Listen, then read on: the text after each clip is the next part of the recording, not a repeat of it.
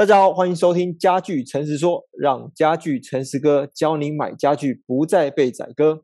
我们每周三十分钟，透过这节目和三十年经验的家具诚实哥明哥来跟我们聊聊买家具的眉眉嘎嘎，以及如何破解在家具行里面买家具你要和业务斗智的心法呢？还有还有如何挑选家具，我们让你买对家具，不买贵，舒舒服服服的成新家。好，让我们欢迎今天。我们的主角就是我们的诚实哥，明哥，明哥好。呃，你好，各位听众大家好。好，那不免俗的明哥，呃，我们做 podcast 节目做这么久，其实我们在只要在第一集的时候，我们都要先跟我们的听众讲得很清楚，哎，为什么我们要做这个节目？那很开心，我们今天来邀请三十年经验的家具达人啊，家具诚实跟明哥来跟我们聊聊，为什么当初会想要找上我们一起来做这样的节目呢？是的，我想，因为我们本身我在家具业已经至少接触这样三十年以上的经验哈，我想很面对很多的消费者在选购家具的时候有很多的盲点啊，他有很多的资讯的不透明化，我想透过这个节目可以跟我们所有的呃消费者来了解这个家具的整个的购买的行为跟背后的一些背景跟资讯来透明化，让消费者可以买的。家具能够买的很安心、很放心。嗯，是是是，这个老实说，当时我跟明哥讲一下，当时你你说提到这个这个主题的时候，我蛮开心，我自己蛮激动，因为老实，我我我我不好意思，我我得老实跟明哥说，我长、啊、我三十几岁，但是我我记得我从呃从小到大走进家具行的次数，可能我用一只手我都就数得出来了，对。所以个位数啊，对对对对，所以老实说，这对我来讲，其实家具行是一个家具，应该是对我来讲是一个感觉不会那么陌生，因为我们从从我这年纪，我们会去一些可能品牌家具去去逛，所以我对家具也不陌生。可是对于家具行这个通路，我就很陌生了。所以我觉得这个节目不只是。呃，讲给大众听，其实对我自己来讲，我我认为这是一个非常非常难得的机会。我想要知道行行来的人都怎么去看家具行这个这个行业这样子。OK，好，那今天呢、啊，作为第一集哦，老实说，我们通常第一集的时候都会来一点比较呃直球对决的的主题哦。好，我们今天这个主题就是说，家具行怎么天天都在跳楼大拍卖？哎，这个好像。老板都已经那个跳到已经骨折不知道几次，还在跳楼大拍卖。那所以我第一个问题想要问明哥，为什么我们现在常看到就是家具行它外面都一定会挂着什么呃最后出清，然后跳楼大拍卖，但是还是空空如也没有客人的感觉？你都已经说家具折成这样子，应该会很多人要去买才对啊。其实现在外面所谓的跳楼大拍卖或者结束营业哦，家具业。普遍很多用这样的噱头，其实那是一个噱头，在吸引消费者，好像他的眼球，希望他能够引导他进来。这个其实以现在的消费者，我认为就是说，他的资讯透明度其实很高，尤其以前受骗过很多的结束营业，它其实是一个噱头。换老板，其实有时候他就变成换一个店名，好，结束营业拍卖，换个店名就叫做还是同时他在经营。那消费者经过这么多年的。一次一次的受骗、上当，结束营业，大家一般的认知是不是应该觉得要真正要能够买到优惠、买到便宜？可是往往它的价格不见得真的有优惠，而且其实消费者现在来讲，针对这样子的销售方式，也会怀疑一个：第一个，我买的东西面对之后的售后服务如何呢？会不会变成家具的孤儿呢？所以这样子的销售方式，其实以现在呃，我面对家具这几十年来这种的销售方式，我认为对消费者已经起不了作用了。哦，所以拿打着红布条，打着拍卖来吸引客户，消费者来的时候又不不能够满足他的需求，这样的方式如何如何能够让店满满的客人呢？这个绝对不是现在的销售方式，最好的销售方式。对，这样。好，这样讲其实是蛮有道理啊，就是说，呃，或许因为我觉得我自己的我自己的看法是这样的，明哥你听听看，因为我自己觉得，既然会有人这样子用这样的手法，表示说一定会还是有客人会进去，所以就是因为有效，所以他才会继继续用这样的方法嘛。只是说，然后明哥提到说，因为现在他可能呃，他可能就做第一次、第二次的客人之后，他被骗一两次之后，后面他再也不会去了。可是对于对于呃这样子的业者来讲，对他来讲就是你多一个人进来就是多一次机会嘛，所以他还想不到新招的时候，就还是只能用以前的老招，可能目前还有一。慢慢的、慢慢的还没效，可是至少还有一点效果，所以还会持续有这样的现象存在。这个就像我听过同业的比较用这样的销售方式的同业哈，那有时候他们就是他觉得他告知我是说，他某种角度客人进来对他来讲有成跟不成交的二分之一机会哦，可是当他没有踏进这家店的时候，他对要面对千家百家的家具门市。所以这个他觉得他这样子销售行为，把客人骗到门市这样的方式，呵呵呵是不是听起来是不是某种角度很奸诈？好，但我不不会也能说，假设我今天是业业者，我对我来讲，我我可能会这样做啊，因为。因为至少他没进来，我就是没机会嘛。他有进来，至少我就是成或没有成，我至少五十五十的机会。如果但是我用用我的角度来看的话，业者的角度来看的话，其实他会更大的失望，因为他不能买到真正的价格的优惠。还有一个很重要的，如何能够买到一个后续有售后服务的永续的家具，这才是值得考量。我觉得，我觉得明哥，你刚刚讲的这这个点，我我我蛮认同。就是其实也要看说业主他自己，他经营这个家具品牌，他希望是得到短期还是长期的利益。好，如果如果他真的是短期，哦，赶快有客人来就好了，那我可能就用这个方式。可是希望说这个这事业其实是长长久久的，一定是要诚信，然后然后让客人觉得说你来这里买不是被宰的感觉，才有可能长长久久。嗯。嗯对业者来讲，要能够永续啦，是。其实消费者要买的也是一个永续的售后服务，跟永续的一个服务品质。对，好，好。那这边我还有另外一个问题哦，接下来我想问明哥一个问题，就是像我我自己我自己在，应该是我呃前一阵子啊，我开始有去看一些家具的时候，我发现说，哎，有一些家具它的风格或样式，一讲我随便讲的是沙发好，我去看一套沙发，我看那个沙发感觉就是。一模一样啊，那每每一家感觉都有那一套，可是为什么它的价格会差那么多？有有高中低，就是外表看起来明明就是一模一样的家具啊，怎么价格都落差这么大？这是这是怎么回事？我想刚刚 Leo 讲的这个很重要哦，消费者很多希望比较所谓的价位。跟产品，我想一般消费者会面对的问题不是只有沙发，他其实他在选购家具都会面对。其实用我的经验来讲哈，其实消费者要比较的时候，要比什么东西呢？我想第一个比有可能，当你的每家家具摆设的产品不一样，它的价格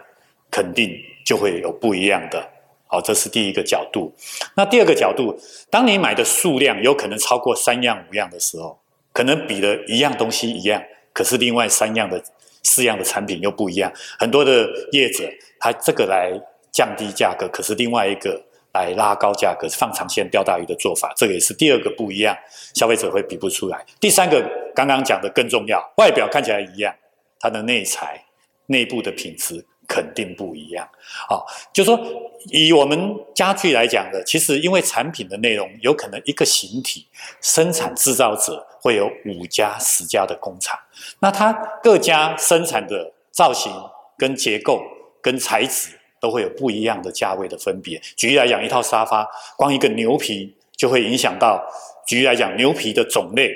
黄牛、水牛、乳牛，它用的牛皮的种类不一样，它的价差。就可能可以差相差到三倍、五倍、十倍的价格。我想，所以，所以为什么会很多的消费者去门市很不容易比较所谓的价格，也会有价格的差异。这个都要凭一个能不能找到一个信誉的店家，还有一个信誉的介绍的业务，能够用如实的告知消费者所谓的 CP 值，它一万的价值在哪里，跟一万二的差异在哪里，做一个比较的动作。我想这样子对我们消费者在采购的时候，能够买的比较所谓的物超所值，能够得到 CP 值，而不会纯纯粹用价格来判断这个东西的贵与便宜。哦、，OK，刚刚明哥讲到一个一个一个重点啊，其实就是我自己也陷入这样的迷思，就是对我来讲，我可能看沙发好，看餐桌，因为那个样式，呃，我我可能都是偏走那种比较北欧风或者极简一点的风格，那其实外观其实看起来真的都差不多。然后像刚明哥有讲到说，光牛皮它就有分什么？刚明哥说有有有乳牛的，有黄牛的、啊、水牛的、啊，还有什么？我我我我我我认知的牛皮就我就觉得牛皮就是一种牛皮，我根本就不会管它是什么牛。对，所以这样子这样这样听起来，我就大概知道说哦，好，就是因为以风格来讲，可能呃大家都会有一个主流设计的的风格嘛，所以你很容易，就算它那沙发的样态可能都长得差不多，可是我们可能就要更去细部了解说它到底它差一点哪里。可能假设说沙发好了，可能是在。呃，外外皮的材质，那可能还有整个框的材质等等的，就是因为这样子造成，就算它看起来是一模一样，但是它的价格还是会有差异。我可以这样理解吗？是的，其实一般主要影响价格的部分哦，我们就以沙发来讲的话哈，第一个，它可能它的造型跟它的就会影响它的成本，比如说它的车缝线跟它的用料的多与少，它的工，比如说耗的工时。会不会影响到它的价位？这第一个部分哈。第二个，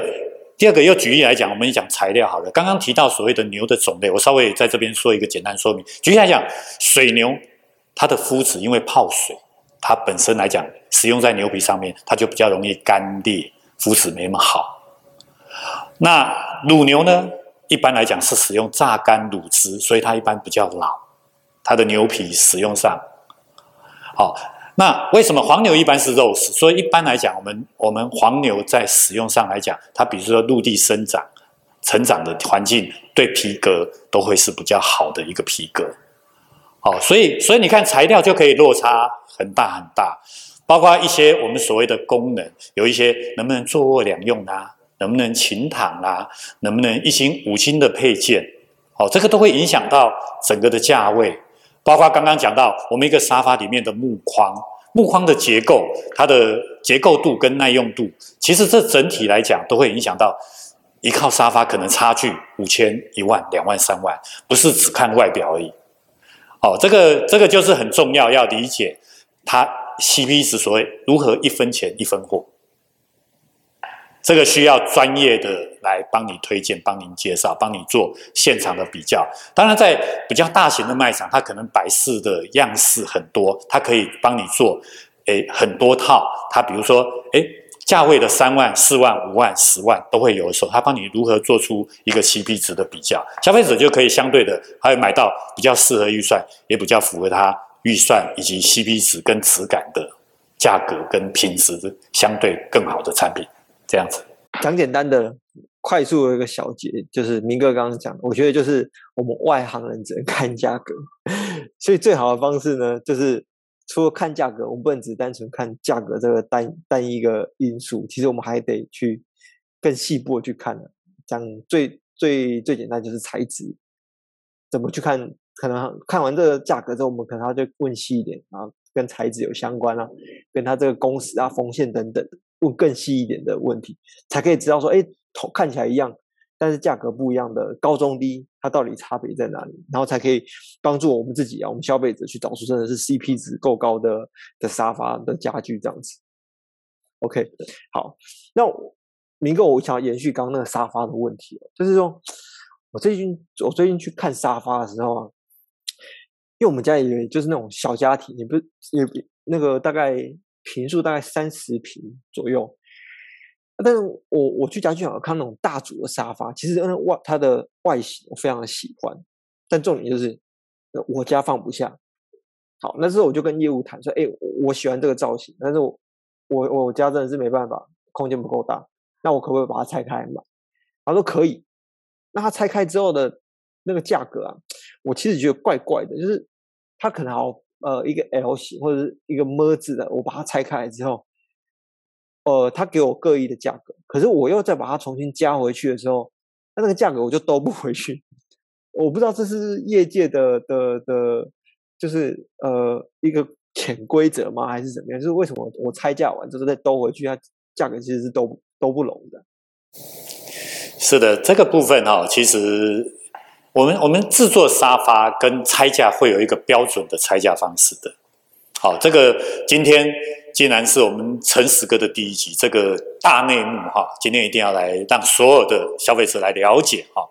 我想举例来讲，我们一般沙发会有所谓的一二三人份的沙发嘛，哈，我们会有人份数嘛，哈。那其实一般它的计算方式不是用人份数来算，它是用单位数来算。所谓的单位数就是说，大家有没有注意到，一个三人份沙发也是一对扶手。一个两人份也是一对扶手，对，没错，没错，没错哈。所以我们的单位数是这样算的，就是说，你的一对扶手跟所谓的人份数，它是同样叫做一个单位的，就是一对扶手叫一个单位，一个人份数也叫一个单位。哦，所以举例来讲，我们现在沙发如果对对，就单位数用单位数来合理的拆价。我们举例来讲，我们一套沙发。一二三人份是不是总共有六人份？但是只会有三对扶手。哦，对，没错，没错。所以它就是所谓的九个单位。哦，那我们用一套沙发，一套沙发，如果说这一套一二三沙发叫做九万块，一套九万块，那它的三人份就是三人份加一对扶手叫四个单位，所以九万块它就叫九分之四。所以它是四万块。哦，OK OK，原来了解了解了解，它就是。所以它的两人份呢，就会是两人份加上一对扶手，是不是三个单位？它相对的就叫就叫做总共的九人九个单位里面的三个单位。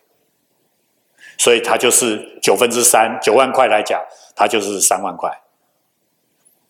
所以这个就叫合理的拆价了。合理的拆价了哈，那消费者如果去看业业业者很多，第一个他有没有全面透明化标价？如果他有一个总价的时候，举例来讲，他总价标一个九万块，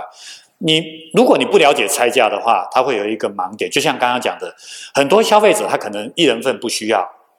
我们现在很多只买三二三加二，如果三加二人份的话，它应该是我们讲的。一人份应该要扣掉所谓的九分之二的单位，因为一人份加一对扶手加两个单位，它要扣掉九分之二，这个就拆价就出来了。那业者如果看我们刚刚讲九万块的沙发，一人份应该要扣两万，可是当他没有跟你老实讲拆价的时候，或者消费者不了解拆价的时候，他可能当你不要的时候，是不是应该两万块的单价？可是他可能给你扣一万五，那是不是就损失了五千？那相对的，如果你不了解拆价的话，他要卖你一个一人份的时候，他可能卖你两万五。哦，对耶。所以这样来回的拆价，对，来回的拆价就是这个。所以消费者这个这个就是我们家具统一的一个制作成本跟计价的一个拆价方法。消费者要记得把这个，就是我们是用单位数来算，一个一对扶手跟一个人份的单位的成本是一样，它是用单位来算，所以相对的，你看到它它是单一个三人份，事实上它就是四个单位。那如果他想要买一个三人份变成两人份的话，那就是变三个单位。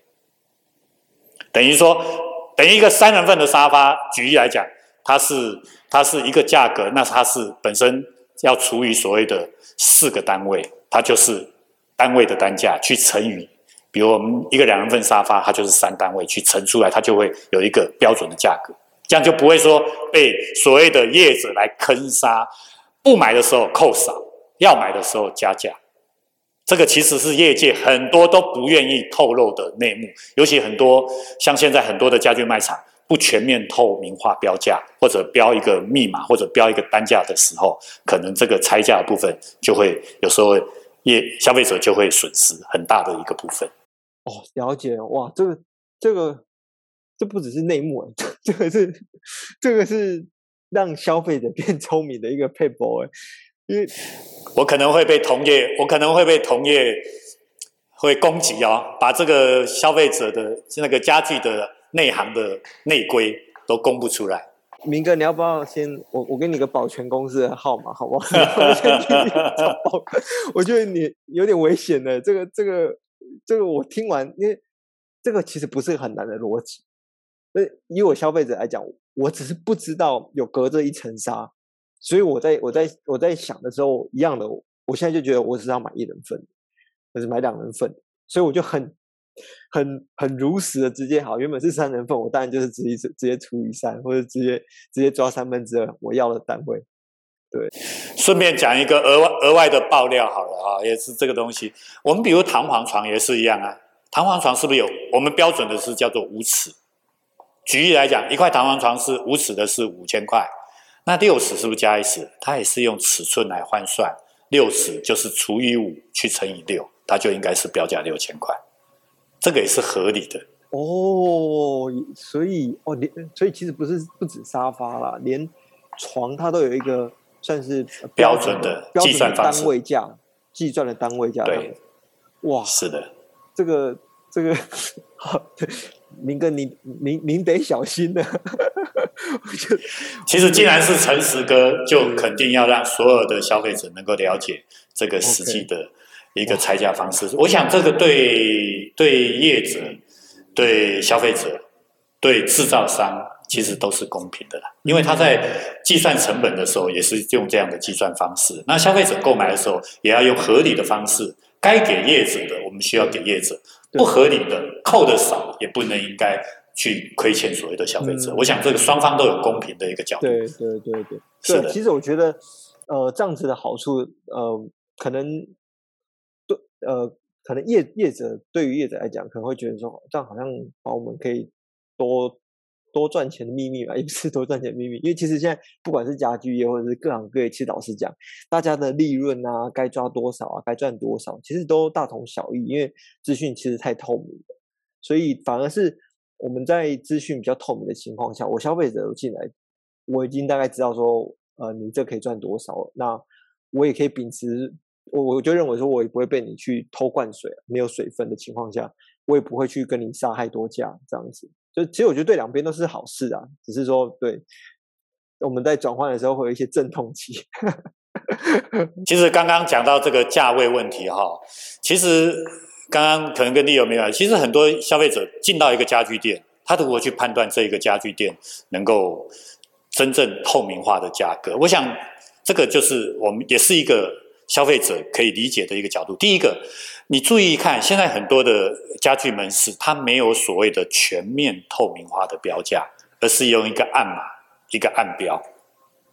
或者叫做部分的标价。那这样子的问题，大家消费者理解看看，为什么业者会这样处理？那那消费者自己心里要有一个数，就是说，第一个，如果不全民透全部透明化标价，就会有一个叫做因人开价的问题。就是说，今天这个业者，今天这个业务人员，他变成说，举例来讲，开我们开玩笑讲，看您的穿着，他可能为了提高议价的空间，他就把它多开。是，那不要认为多开哦，有些有些不不标准的店家，他为了让你去询价比价，他刻意在单项产品里面，甚至开低价来吸引你，当做一个放长线的饵。因为我们一个陆庆居是不是买超过三样五样？举个例子来讲，他的他的床垫，他比如说这个卖便宜沙发，它可能便宜了五百块，可是他的床垫，他如果没有统一的售价或者标价的时候，他可能多卖三千五千，这个就叫做抓长放长线钓大鱼去截长补短。哦，就是闯闯，可以说那个是闯楼给啦，至少有有有把人带进来。对对对。就好比我们刚刚我们在聊沙发，是不是拆价？它是不是如果它拆价没有透明化，像我们全面标价是连拆价都拆出来，包括连细项都拆出来，那这个拆价的时候是不是也是所谓它的操作的空间？哦，所以为什么什么叫做全面透明化？这个就是对对消费者来讲是一个最大的保障。就是透明到连拆价这个都要透明，对，这个才可以算是全面透明化这样子。对，这个也是让说，呃，以一个商家来讲，他不让所谓的业务员的操作，哦，有的业务员会抓高抓低，而且没有所谓的标准售价，甚至我觉得，我觉得都可以给消费者一个概念，就是说，有时候第一个，当您去参观两次的时候，不同的接洽人员，他竟然会开出不一样的价格。为什么？我有遇过。为什么？因为他就是因人因时因地去差别化的开价。哦，那我懂了。这个也是教消费者。去测试说他是不是实在该价。那如果现场全面都透明化了，那当然就没有所谓的差别化开价的问题。哦，我知道了，因为我有一次我是开车去，有一次我骑摩托车去啊。是啊，骑摩托车开比较贵还是比较便宜？我我这个他的逻辑让我觉得很奇怪，我骑摩托车去，他开比较高价格；我开车去，他开比较低。对，题外话，那他可能那天心情不好，心情不好。对，好好好。不过这个刚林哥讲到，我觉得很重要的一个一个一个重重点啊，就是说真的要看他所谓的是不是明标价格，或者他是不是真的是透明价格。要细到我们要连看他能不能猜到那个价格是很清楚明了，都可以让你知道一张椅子是多少，我整套卖起来是多少，我加起来其实都还是合理的价格，就是一个整数这样子。OK，是的。好，那哦，我们节目其实也快到尾声了。最后，我想要个问题，我想要，我觉得这个是呃，很多听众跟我一样，这种家具小白，或者是像我这种小白痴，我们会想要 想要了解说。我就近去一个家具行，一个店家，我要怎么可以？我怎么可以去测试他有没有胡乱开价？明哥，你这里有没有一些撇步可以教我们听众？好，如何测试？哦，刚刚讲到，如果你第一个，你你会了解刚刚那个拆价方式，你就可以测试测试他的开价有没有实在。好，这这这第一个很重要嘛，哈。当然，第二个就是我刚刚讲的，哎，去看这个店家他是不是有全面透明化。不会只有标部分的产品，啊，其他没标的时候，它的开价不一样，啊，那当然连拆价都要清清楚楚标示，甚至连它的产品的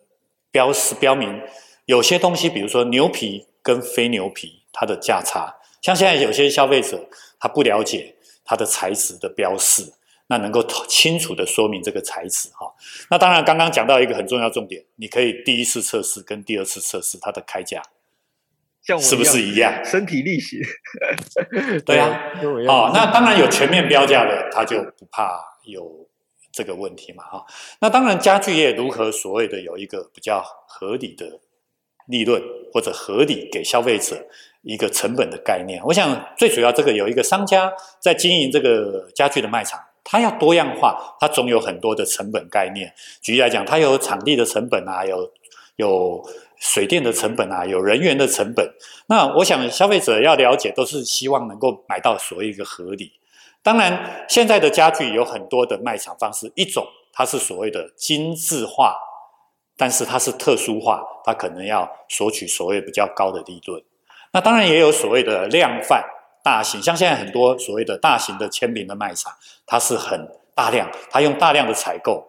大量的展示去降低它所谓的成本。包括它能够薄利多销，是因为它的量体本身大，它的固定成本就比较低，它能够卖得更便宜，因为它是冲量的薄利多销。举例来讲，如果一样产品是赚三千块，它如果一个月只卖一样，它也不过赚三千。但是它如果薄利多销，一样产品赚一千块，它搞不好可以卖到五个、十个，它甚至会超过三千、五千的利润，而且能够更薄利。哦，这个就是说，这个利润的衡量业。我们消费者怎么去判断找什么样的店家？第一个，我们要考虑到它是不是有品牌的知名度，能够有信誉、有信用，能够有永续。第二个，它的规模经济是不是能够真正做到所谓的量化，能够降低我们所谓的销售的成本或者购买的成本？好，这个都能够跟帮消费者。那当然，第三个很重要，不是只有看价位的，要看它能不能永续经营跟服务。这个经营服务包括。刚刚讲到，我们前面要训练所谓的专业的销售业务人员，能够帮客户找到最需要的产品、最需要的，比如说 CP 值的东西，这个都是整体。所以，如何考量买到合理的利润？我想这个几个面向，刚刚讲的，第一个店家的品牌，跟第二个店家的规模，第三个店家是不是能够永续的售后服务。我想这个整体的消费者在这样的架构底下，我相信能够买到所谓合乎自己预算又能够合乎自己产品跟永续服务的的合理的一个 CP 值的一个产品，这个是对消费者最重要的部分。是是，哇，这个明哥，你第一集就这么透明，这么的老实。就肯定要，呃，我我在业界哈三十几年了，我我深知到消费者的需求跟痛点。我觉得我们生意能够长长久久，需要永续，肯定要站在现在我们所谓的顾客的思维。那合理的利润，我相信消费者绝对能够提供的，但是我们不能接受的是所谓的暴利、不永续、不做售后服务。那我们既然把这些诚实的一些作为，比如说拆价啦、跟内品啦、跟售后服务啦、跟一些基本的架构，能够让消费者了解的话，我相信消费者肯定愿意买他物超所值的产品，也买到他所谓心。我其实我其实不担心，我其实不担心那个消费者，就是如果要跟明哥买家具，我是不担心消费者会怎么样，我只是比较担心明哥自己的人身安危而已。今天第一集就我要我要我要请保全了哈，OK，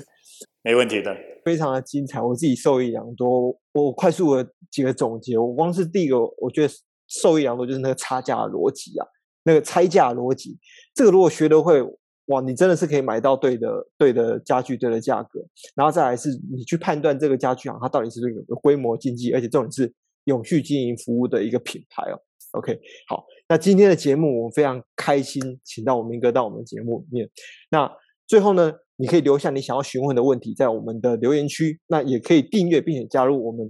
呃家具诚实哥赖好友，你就可以收到最新的诚实哥的资讯。那下集呢，我们预告一下，我们会跟教大家怎么去做家具通路的选择。这么多的通路，你该怎么去选才可以选到你理想的家具呢？好，那我们今天的节目就到此结束。那下周同一时间，呃，准时收听家具诚实哥，让我们带你诚实的看透整个家具行的行业。OK，我们下周见，拜拜，拜拜。